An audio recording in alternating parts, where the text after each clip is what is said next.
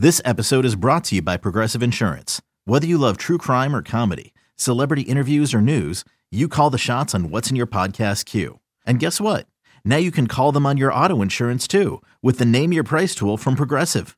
It works just the way it sounds. You tell Progressive how much you want to pay for car insurance, and they'll show you coverage options that fit your budget.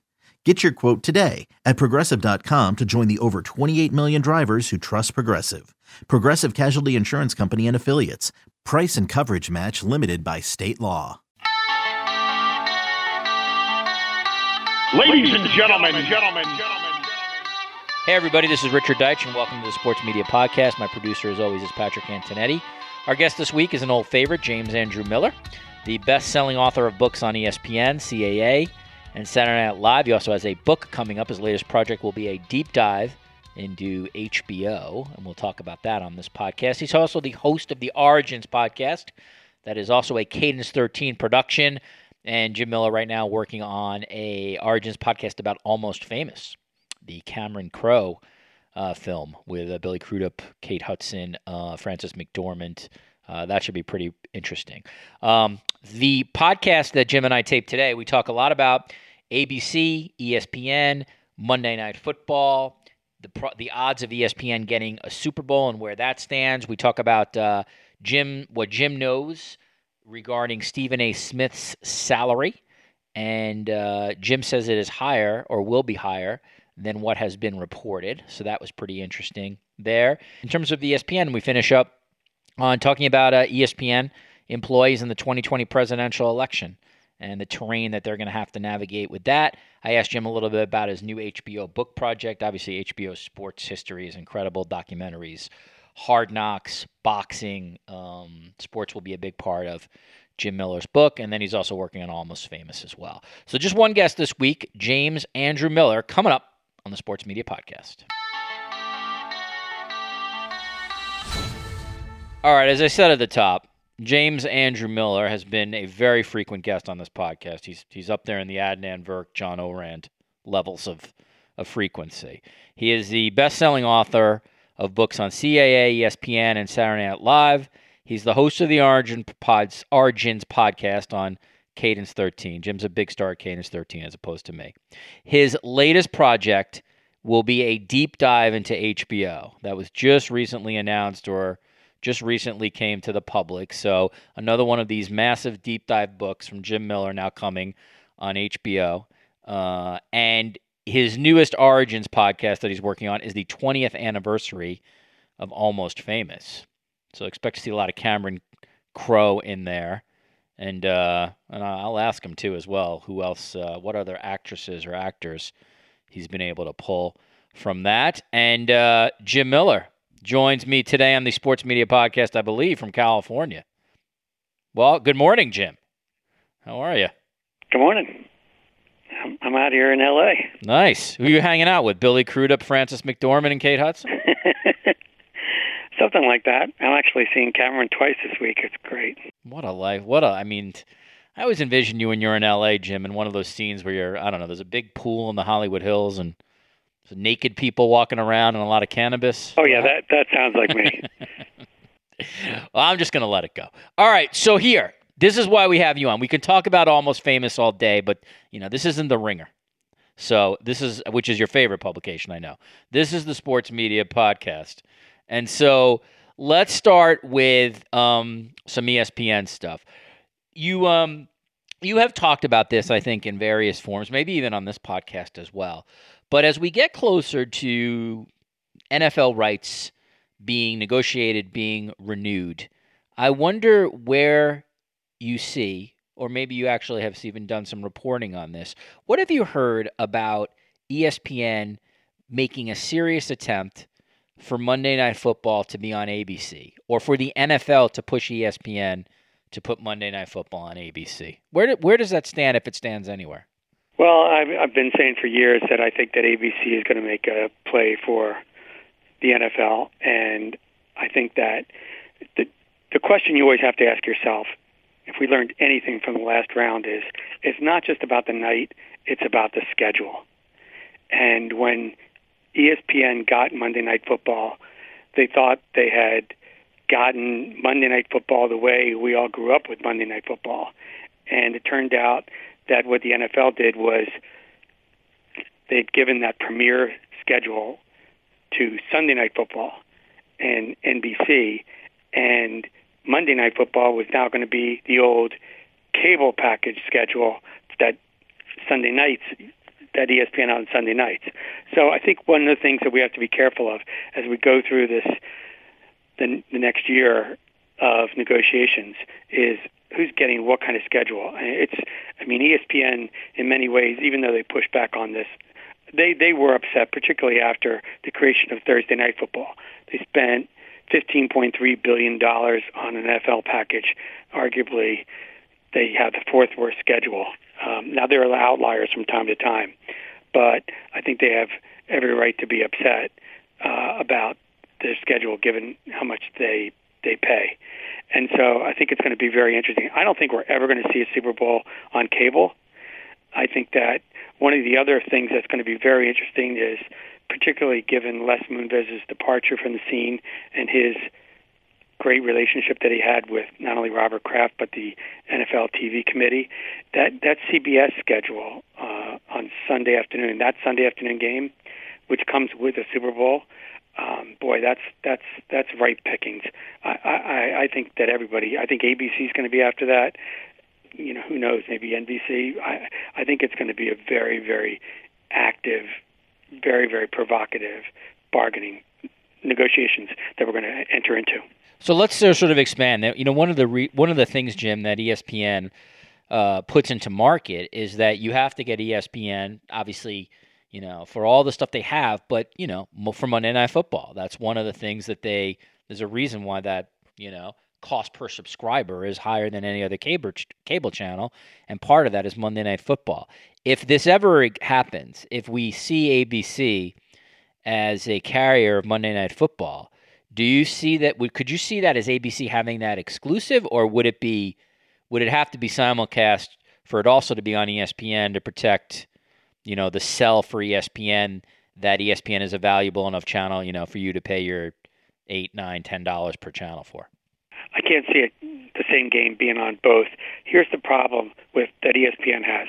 A lot of the contracts with the distributors, with the cable systems, they no longer have um, some of those penalties that they used to have. And quite frankly, it's one of the reasons why John Skipper, had he stayed at ESPN, wasn't didn't want the NFL again. It was the biggest bone of contention between Bristol and Burbank. He thought it was ridiculous to spend so much money, two billion dollars a year, basically on 17 games. He wanted to use that money elsewhere, and he also didn't like the perceived handcuffs that came with the NFL in terms of the enterprise journalism that he wanted to do and the activist journalism that he wanted to do. So the question becomes when you've gone from 100 million homes to 86 million homes to 78 million homes, who knows what it is right now exactly. But you know, I think that there's a there's a whole big swing that's happened now in sports. I think broadcast is in, and I think that the the leagues love broadcast. I mean, obviously there's a separate digital play, but I wouldn't be surprised. I mean, can there? I guess the question you're really asking, and and it is the essential one, is can there be an ESPN like we know it now without an NFL package attached to it? And you have to go back to 1987 when ESPN had half the season, which really kind of kicked off their their financial might. Um, and we may see it. We may see it. I mean, look, if it becomes binary and the NFL lets the Walt Disney Company know that they really want to be on broadcast, then I think given Bob Iger's feelings feelings about the NFL, I think you'll see it on ABC rather than them saying, "Forget it, we're not going to. We can't have it on ESPN, we won't have it anywhere." This seems. I mean, I think the answer is obvious, but I'll be curious to sort of how you um, offer your explainer. But what is the appetite for Bob Iger, Jimmy Pitaro to get a Super Bowl on ABC, and how much would that be worth to them? Yeah, I mean, listen, I think I think that you know I, you might be seeing a situation where they have a broadcast and a cable package. It was a, something that people thought they were going to do last time, but unfortunately, given Michael Eisner's departure and the fact that Bob Iger didn't have the job, And at the time, they were losing about 175 million dollars on Monday Night Football. And I think that Bob Iger correctly didn't want to go in front of the Disney board and say, "Listen, I think you know we should stay with ABC football and spend the money on ESPN." Um, when it was perceived as a losing proposition, and he didn't have the job, so um, he's got the job. He's got an amazing legacy, and he still likes the NFL. So you could go, you could see it. You know, they get the ABC package, they get the Super Bowl with that, and then they have a, a schedule with the uh, for ESPN. Am I being too much of a cynic? To I would never say that ESPN's not going to do hard end journalism on the NFL as the rights deal comes up because I th- I think that would be too cynical. But am I being a little bit too much of a cynic where you know maybe if it's a question of hey do we do this story now or do we do the story in 2024 maybe something gets pushed back a little bit. I I optically I I do I, I don't want to say ESPN has become NFL PR, but I do think that the um, how do I say this, Jim? I do think that people who cover the NFL are very aware of how Jimmy Pitaro and Bob Iger feel about that relationship. Is is that fair to say? Yeah, I mean, look, Jimmy got the job, and there were two things that were really, really important. One was repair the relationship with the NFL, and we know what that means. And the second is get politics the hell out of ESPN. So um, I think that you know that's not to say I know that ESPN gets um, rather aggravated when there's a sense that you know they don't do anything that's tough on the NFL. But I think that look if you if you really boil it down, when you have a relationship with the NFL and when you want to continue to have a relationship with the NFL, there are certain things that you know you can do that prove deleterious to your chances of continuing to do business with them, and that's what's happened. I think that it's not to say they haven't done anything difficult, but I think that they're they, they've just managed the relationship with Park Avenue much better, and uh, in terms of their you know collegiality and also in terms of some journalistic efforts. Yeah, and again, it, you know, it's it, it always get like the you you there's always stuff's going to be covered. It's it's and I what I found is the NFL really sort of as an entity, they're only bothered by certain stories. They're never going to be bothered by player discipline or people complaining about the refs. I mean, they don't like it, but like that's sort of the day to day. It's it's certain stories that really impact their bottom line that um, that bothers them. Um, okay, speak. Let's move on to another subject, Jim, because I think this is something that uh, I saw you tweet about, and you might have some uh, additional reporting. Uh, Andrew Marchand in the New York Post reported that Stephen A. Smith's annual salary, uh, or his new salary, will come in just short of eight million dollars as part of a new deal. Um, unquestionably, Stephen A. Smith, I think, is the face of ESPN. If there is if one can be if if a company that big can have a singular face and they really don't but in terms of the most visible front facing on air person it's definitely now stephen a. Smith and i think his salary is commensurate to that. I don't think there's you correct me if i'm wrong but i don't think there's an on air person who makes more money than smith. So a couple things here. One um, you suggested that you think the salary number is is different than what um, than what Andrew reported, and then secondly, what do you just make of like that kind of dollar allotment to a singular talent? Yeah, look, I mean, I wasn't trying to throw Andrew under the bus. I happen to disagree. I mean, I just my reporting is different. He's got his reporting. I got my reporting. One of us will be right, and if I'm wrong, I'm wrong. Um, you know, I think it's going to be more, and um, I think it's going to be significantly more. So he says it's eight, and uh, you know, we'll we'll, that'll that'll play out very very soon. What do you? Well, hold on. Let's let's just stop for a second. What do you think? Uh, that that suggests one that the contract's not signed, and if it's not signed, what do you think? Roughly, what do you think the dollar amount will be annually? Well, this contract's so big, it has to be approved by the board. Okay. And so, what are we, in terms of dollar figures? What are we? If it's not around eight million, what's what? What do you suggest the number will be around? Um, I'm talking double digits. Wow, over 10 million. And I'm talking five years. Wow. All right, that's a sign. And and so this kind of contract has to be approved by the Disney board. So this goes goes above Jimmy Pitaro. I believe so. Okay, interesting. Wow. Uh, do you before we I move on to this? Because I, I, honestly don't know this. Have, do you know of any other talent contract that had to be approved by the board? Like would Groot would a Jon Gruden or Mike Greenberg contract have hit that as well? Yeah, I think. I mean, I don't know what the threshold is. I don't know what the threshold is. Um, but you know, look, that doesn't surprise me. I mean, it's not you know, those are not insignificant sums. Gruden, I think, his last year was at six five, maybe. Greeny was at six two. I mean, there's like, you know, there's there's those are serious dollars. If I'm a Disney board member, I don't mind um, hearing about that and weighing in on that. I don't think that they would be. I, I don't think that they would vote it down. I don't think that's.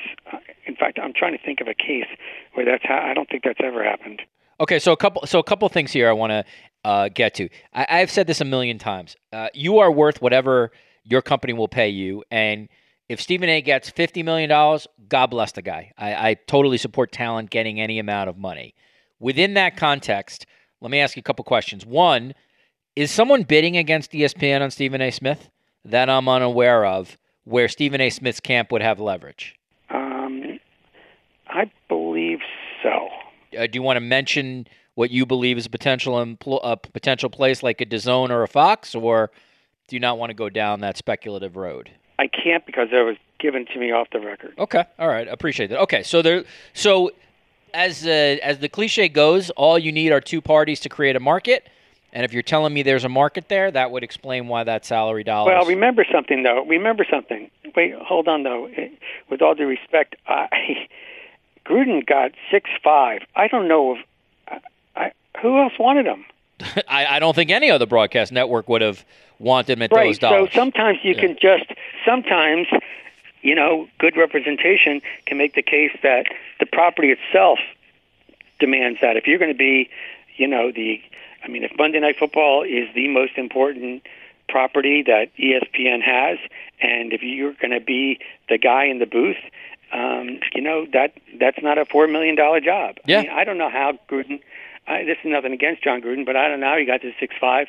Um, he was the most expensive piece of talent. Um, you know, at the time he he certainly outdistanced Bill Simmons, who was right up there. And um, so I think that you know sometimes you don't even need a competing force. I mean, getting back to your original question, look, Stephen A. I remember I was interviewing Skipper for the I think it was for the paperback version of the ESPN book, or maybe a follow up article or something. And I remember waiting while Stephen A. was leaving, and he was leaving the company. Hmm.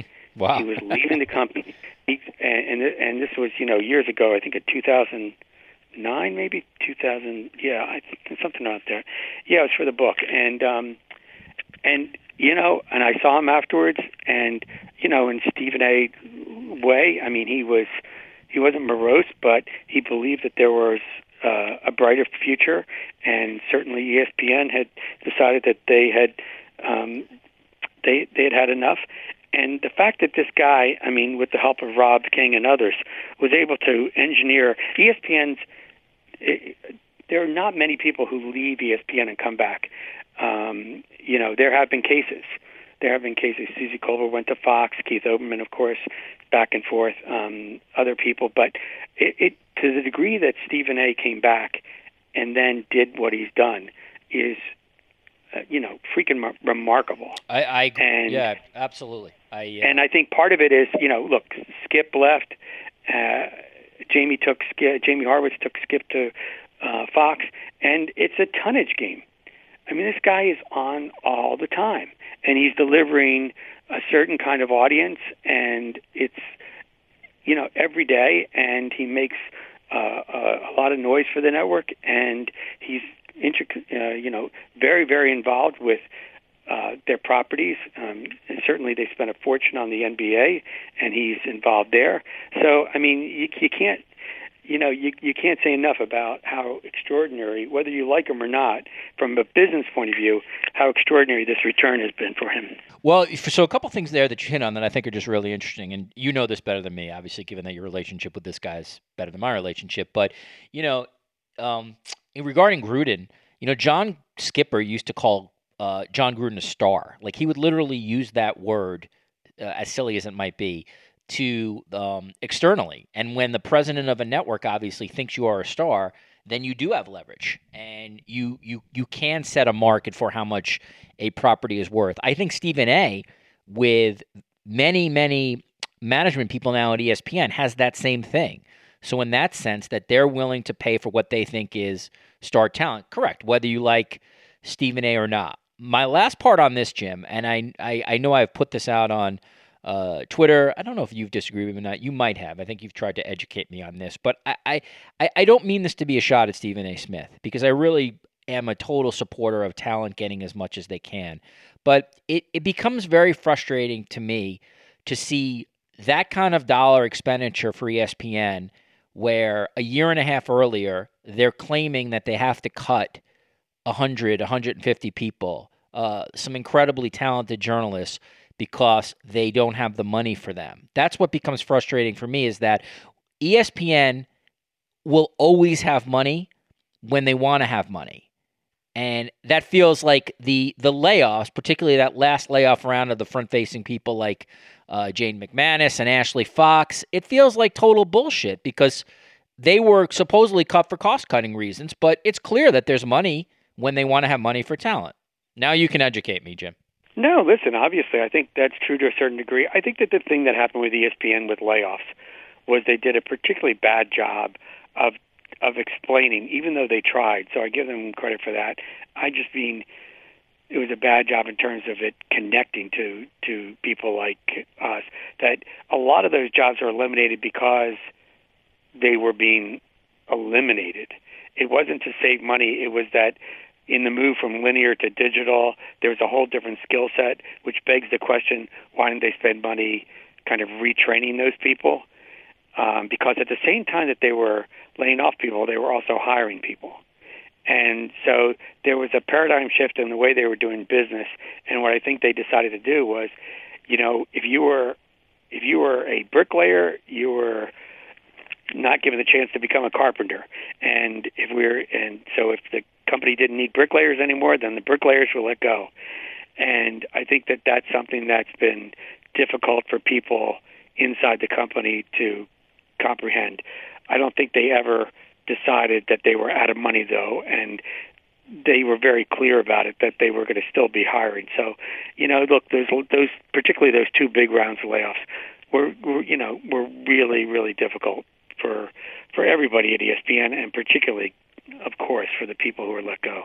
I still think about it. I, am sorry to interrupt you. I was just going to say I, I understand all that, but again, the whole like paradigm shift is just total bullshit. Like Dana O'Neill, like isn't a valuable asset as in a quote unquote shift from TV to digital. She now works at the Athletic and is I'm obviously biased and is kicking ass. Jayson Stark, Ethan Strauss. I'm just sort of going even off the top of my head the the people who were um, Andy Katz, Mark Stein. I mean, they're you know, they, I, I, I understand where you're coming oh, from, but absolutely. but so many. That's why I said they did a they yeah. did a bad job of that. So many of those people have so many of those people have post ESPN excelled in the digital space. So I, I, I just I. I think it was. I think you know. I think at the I, and again, this is their right as a company. But at the end of the day, you know, they make the choice of who they want to spend money on, right? Versus who they don't want to spend money on, and a lot of that probably has to do with who they value or who they think has value, but also probably, you know, like every other company, I guess, relationships and you know, if you have the right people sort of protecting you, you can you could stay. Well, I don't know because like Howie Schwab and Scanlon and other. I mean, yeah, no, just, that's true. Right. I mean, yeah, no, I, I just, I, you know, people you thought that were just, you know, part of the DNA of the place. Absolutely. I mean, yeah. I mean, uh, was, how about uh, how about Jerry Madelon? I mean, talk about a guy who's part of the DNA of ESPN, uh, who's now gone on to do private talent evaluation and uh, and has been incredibly helpful to a lot of people in the business. But talk talk about a guy who I thought was part of the walls of ESPN. I mean, that guy, you cut that guy, he he you know, he he bled George Bodenheimer basically. So listen, he he took care of Bobby Knight for the company. Well, that's that's not everybody's perfect, Jim. All right, here it's we go. Lord's work. Yeah, I know. Another Norby Williamson hire. All right, let's take a break to talk about uh, Health IQ. You, uh, you out there, the one who averages eight hours of sleep per night, the one who eats a quality plant based diet, the one who's incredibly uh, healthy and awesome shape. You exercise four or more times per week. Basically, you're doing everything right to ensure that you live a long life. So, isn't it time that you are financially rewarded for your commitment to a healthy lifestyle? Now, how do you do that? Let's introduce Health IQ. Health IQ uses science and data to secure lower rates for people like you on their life insurance. If you're a runner or a cyclist, if you're into CrossFit, or if you're another type of athlete, even a committed weekend warrior, if you're a vegetarian or a vegan, then you deserve to be rewarded for your hard work with more affordable life insurance rates. Health IQ can save you up to 41% because physically active people have significantly lower risks for heart disease, cancer, and diabetes. And Health IQ is not just a lead generator. They take the customer, they take you through the entire process of applying, and the policy is underwritten by one of Health IQ's top insurance partners. But these savings are exclusive to Health IQ. You won't find them anywhere else, and you must qualify to get a special rate. All right, so you great athletes out there, listen up. To see if you qualify, go to healthiq.com slash Richard. That's healthiq.com slash Richard to take the proprietary Health IQ quiz. Depending on your score, as well as other related qualifying factors, you can save up to 41% on your life insurance premiums compared to other providers. Again, that's healthiq.com slash Richard. Let them know that we sent you and start the process with the Health IQ quiz. There is absolutely no commitment here, and you'll learn even more about potential opportunities to be rewarded for your commitment to living healthy. One more time, that's healthiq.com slash Richard. Healthiq.com slash Richard. I know there's a ton of you out there that are in awesome shape. Why else would you be listening to this podcast? So go to healthiq.com slash Richard and take this IQ quiz. Okay, picture this. It's Friday afternoon when a thought hits you. I can spend another weekend doing the same old whatever, or I can hop into my all new Hyundai Santa Fe and hit the road. With available H-track all wheel drive, and three row seating, my whole family can head deep into the wild. Conquer the weekend in the all new Hyundai Santa Fe. Visit HyundaiUSA.com or call 562 for more details. Hyundai, there's joy in every journey.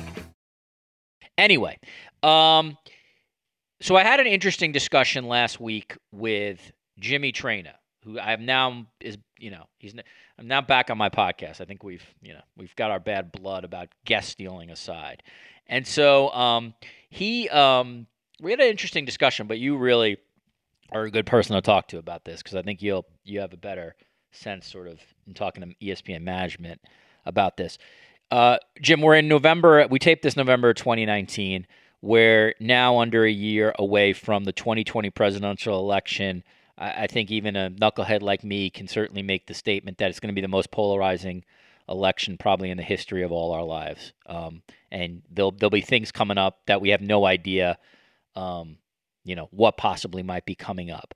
So I talked to Traina about this, and we both were sort of kicking around like how hard it's going to be for certain ESPN people to avoid this topic on their social media feeds. Not on air. No one's going to be talking about Trump versus whoever on air, but on their social media feeds. And Traina thought that it was going to be, I think, impossible for some to avoid it. And then the larger question was, what would ESPN management do on a particularly polarizing day um, in politics. How do you see this? And do you see Jimmy Pitaro uh, as totally being uh, what's the word I'm looking for? Um, not no second chances, but but you know, do you do you do you see him as being like if you violate this pure politics thing? I've continued to say I'm going to be zero tolerance here with you.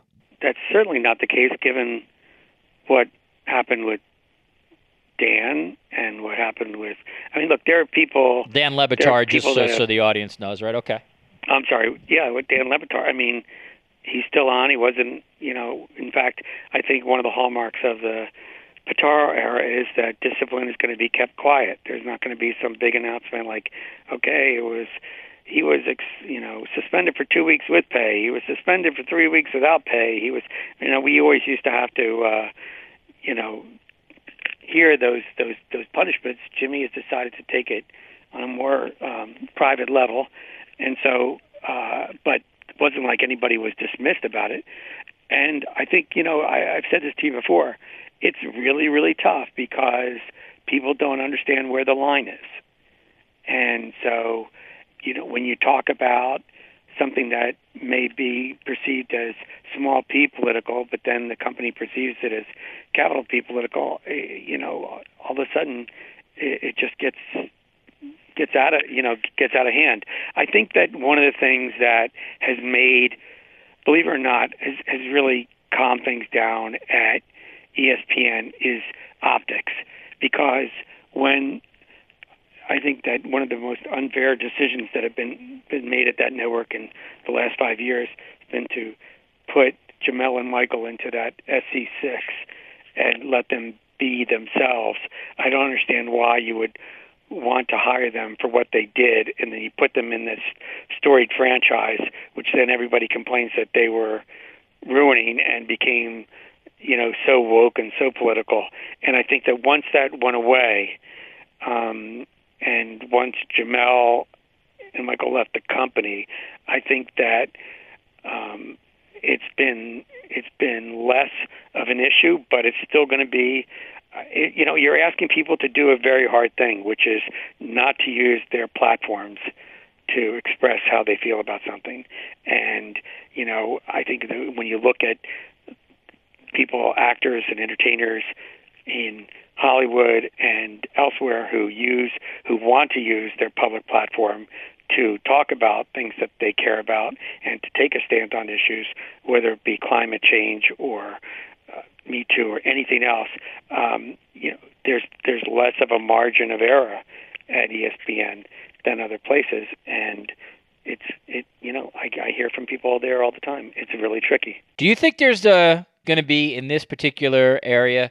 different rules for different folks depending on their um, standing and status and salary at ESPN meeting. We've already seen it. If you go back to like, you know, Magic and and Stephen A. and what happened with certain. I mean, we don't need to get the details, but I think that look, I think certain people have, um, you know, more of a of a margin of error than others.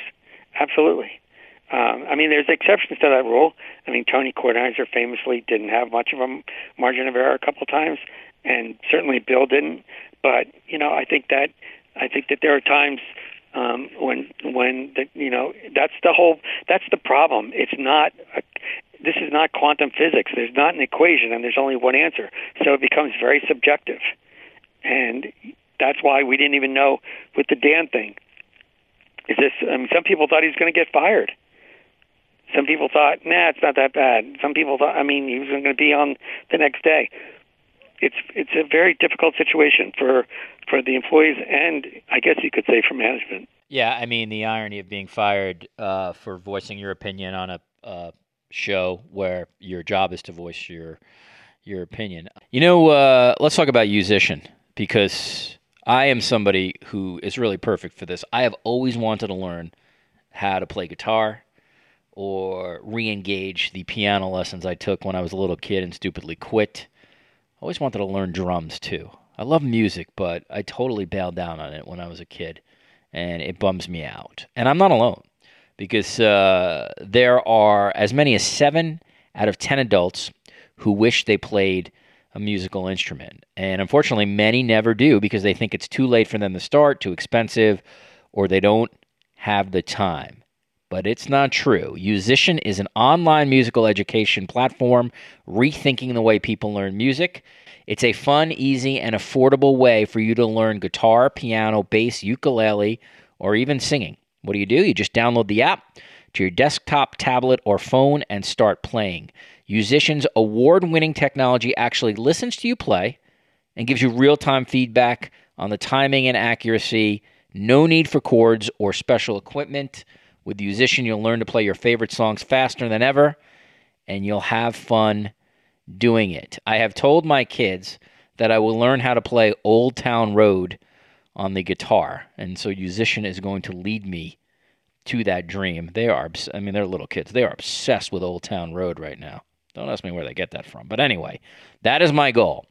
And so um, there are thousands of popular songs out there, expertly crafted lessons and exercise from musicians across dozens of genres. You'll learn music theory, sheet reading, tablature, and compared to private lessons, Yousician is more affordable and it lets you do this on your own schedule. So if you've always wanted to learn how to play an instrument or you simply want some help to get back to playing, check out Yousician. You can get an extended 14-day free trial of their Premium Plus package at yousician.com slash play, Y-O-U-S-I-C-I-A-N dot com slash play. That's unlimited lessons, unlimited songs on as many instruments as you want for two whole weeks. Again, just go to yousician.com slash play to start your free trial today. Y O U S I C I A N dot com slash play. You are just a click away from being able to play that instrument you've always wanted to play. Come join me. Before history is written, it's played. Before it's frozen in time, it's fought one shift at a time. Before it's etched in silver, it's carved in ice. What happens next will last forever. The Stanley Cup Final on ABC and ESPN Plus begins Saturday. All right, let's finish up with this, and that'll be the, the the the Jim Miller experience right now. You have a new book project on HBO. Uh, that should be, I think, really really fascinating. Uh, Jeff Bewkes, a big member of HBO, once ran my company. Not ha- particularly happy about that, Jim, but uh, that, that's spilled milk at this point with Time Inc.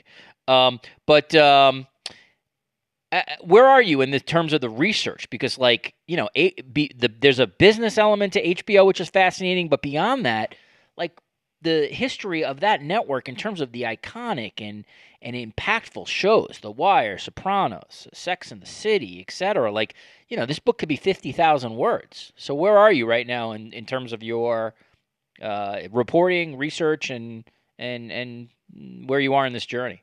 Well, I do a lot of reporting beforehand because um, these books are kind of heavy lifts for me. So I think I think I once said, you know, you, you can't. I, I don't feel like I can date them. I can only marry them. So I've done actually. I've done reporting on other possible books, and then you kind of, you know, it's like you go out to dinner a bunch of times and you realize, no, I don't think this is going to be a long-term relationship, and you you know you start to talk to the people involved. This time I talked to the people to a to a great number of people, and I became more convinced than ever that it was a great story. Um, you got sports, documentaries, series, mini series. I mean, um, an evol- uh, just like with ESPN, it's able to trace the pedigree of the of the growth of cable TV. This is pay TV. Um, you know, there's a lot of uh, there's a lot to do here. So it all becomes triage, and then ultimately it's then it's the you know, then it's just not falling in love with your own words and uh, or other people's words. And uh, first draft of the ESPN book was 1,200 pages and cut out 500 pages. And so, because I become a little obsessive and uh, you know, I, I have a tendency to want to go down every rabbit hole I can go down, but you sometimes reach diminishing marginal returns, and ultimately you want to do what's best for the reader. Um, but I, I have been really um, blessed and deeply appreciative of, of the cooperation I'm getting from people. It's been uh, great. You mentioned The Wire. I mean, I had a just recently had a two and a half hour lunch with David Simon, and uh, he's just you know just brilliant, and Bewkes and and Plepler and Michael Fuchs and Chris Albrecht and everybody. Every, people have been very uh, you know very supportive. I mean, I'm always going to be upset about James Gandolfini and Garry Shandling and um, a couple others, but um, you know, haven't won't get the opportunity to to talk with them, but I'm going to try and make it as good as I can make it. How much will sports be part of this book, given HBO's uh, uh, connection to bo- boxing and documentaries and Hard Knocks and everything else? Yeah, absolutely, absolutely. It's one of the reasons why I I, I love it. I mean, sports is a was a vital artery, and uh, you know, uh, want to definitely definitely want to do that justice. I want to make sure that this is, um, you know, it's a. I'm trying to do a book of record, and sports played a big role in HBO's success. And where is the almost famous uh, Origins podcast at the moment? How uh, how long the journey are you there? I'm into it, and uh, actually, it's just really cool because you the deeper I get into the reporting, you realize like Nancy Wilson, you know, was composing songs, and I'm going to be seeing her, and Peter Frampton was instrumental, and I'm going to uh, I'm going to be talking to Peter soon, and uh, it's just you know, I mean, obviously the cast. So uh, I'm just loving it. And Cameron has been amazing in terms of his um, willingness to be collaborative, and uh, you know, uh, I just I I just love him, love Cameron Crowe, and uh, love this movie. So I'm really looking forward to it. Yeah, I think people are actually going to, uh, uh, you know, that's that that movie really had a lot of impact on um, on people, just given the you know sort of nostalgia and music and you know some pretty incredibly memorable performances, beautiful writing. That should be uh, that should be pretty interesting. All right, Jim, is there anything else? Uh, I told you I'd get you out of here in like around 30 minutes or so. Is there anything else you uh, you want to talk to me about before you're off to uh, lunch on Rodeo with Kate Hudson? no, we're all good, but thank you for having me. Yes. All right, Jim Miller. Let's give. Uh, I feel like I already just did a promo for him here, but again, best-selling author of books on CAA, ESPN, Saturday Night Live. His Origins podcast is coming back with Almost Famous. He's got his HBO book. He's got so many things going on, but yet he took some time out of his busy schedule to join me on this podcast. Jim, always great to hear your voice, and I'm sure we will be talking soon. Thank you for joining me today on the Sports Media Podcast. All right, back in the studio. My thanks to uh, Jim Miller, as always, for coming on. Um, if you like these kind of conversations, please go to the Sports Media with Richard Deitsch page on Apple or wherever else you listen and give us a five star review and a great review. That is how, to be very blunt, this podcast stays around. Before Jim Miller, last week, Robert Klemko of the Washington Post on how to investigate or how to do investigative reporting in the NFL, and Jimmy Traina, the host of the Sports Illustrated Media podcast on a number of different media topics. Before that, had uh, Tim Burke on. He's a former Deadspin editor, and uh, he talked about um, you know the untenable position that Deadspin writers found themselves in, and why private equity firms such as Great Hill uh, came in and pretty much blew up what Deadspin was. Not pretty much, but did. So, thought Tim Burke was really interesting on that. Before that, Michael Smith. He had not given a, uh, I think, a long form interview, at least on a podcast prior to this one about his ESPN experience. He worked there for 15 years in various capacities. I thought that was really compelling. And then Isabella Khurshudyan, she works for the Washington Post. She has moved from the Capitals beat to Moscow, where she will be part of the Moscow bureau of the Washington Post. A really fascinating uh, transition there. So just check the archives, and um, you should find something if you're into sports media that you'll be interested in. And uh, and please uh, check out stuff. Uh, mentioned Patrick Antonetti. I thank him as always for his work. Thanks to everybody at Cadence 13 from uh, Chris Corcoran, Spencer Brown, John McDermott, Sean Cherry. We will be back next week with another episode. Until then, this is Richard Deitsch. See you on the Sports Media Podcast.